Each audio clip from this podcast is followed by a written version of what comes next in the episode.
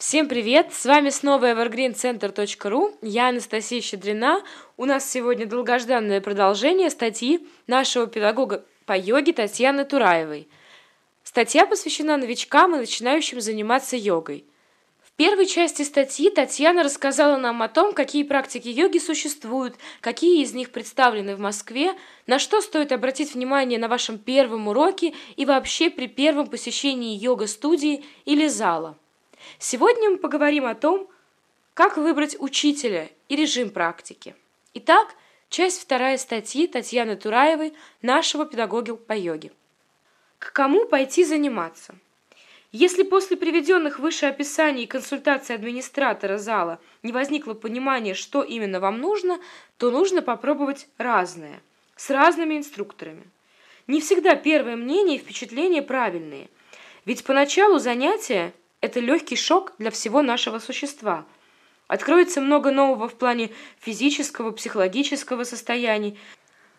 Так что без проб, а иногда и без ошибок, никуда. Если есть возможность, то лучше заниматься индивидуально. Тогда все внимание уделяется только вам. Можно составить программу, решающую именно ваши проблемы и ваши задачи. Ведь все люди очень разные. Кому-то нужно встряхнуться и прийти в тонус, а кому-то наоборот – во время таких занятий есть возможность максимально подробно объяснить все основные моменты асан, пранаям, медитативных техник. На групповых занятиях такого эффекта достичь очень сложно. Можно взять несколько занятий, чтобы получить некую базу, а уже потом идти в общую группу. Также при серьезных проблемах со здоровьем лучше строить практику индивидуально. Она будет решать конкретные проблемы – если такой режим занятий недоступен, то начинать лучше всего с мягких занятий, постепенно увеличивая темп. С кем заниматься?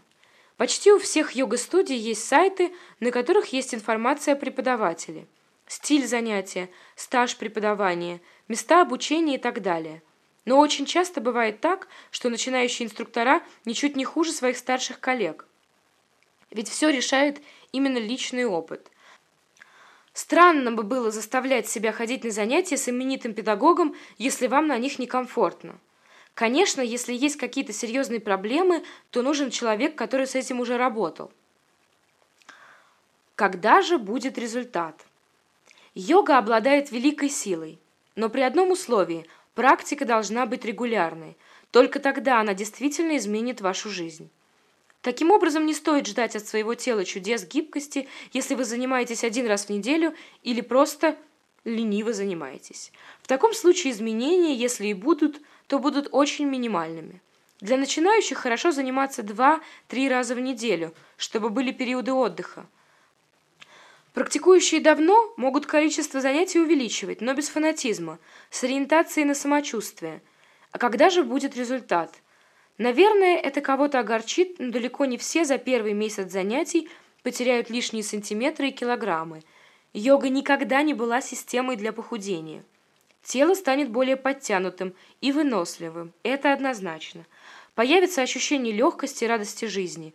У многих уменьшается время сна, повышается его качество, а сил становится больше. И тут важно эту энергию направлять в мирное русло, чтобы не растерять ее попусту. При регулярной практике ум становится более острым и внимательным, улучшается память, повышается иммунитет.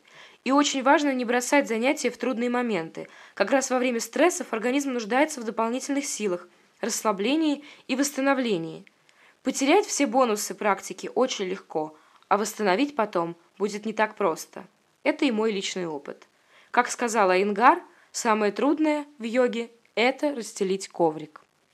Дорогие друзья, я надеюсь, Татьяна Тураева подтолкнула вас своей статьей к тому, чтобы в скорейшем времени расстелить коврик и делать это регулярно. С вами был evergreencenter.ru, я Анастасия Щедрина, и мы очень скоро встретимся вновь.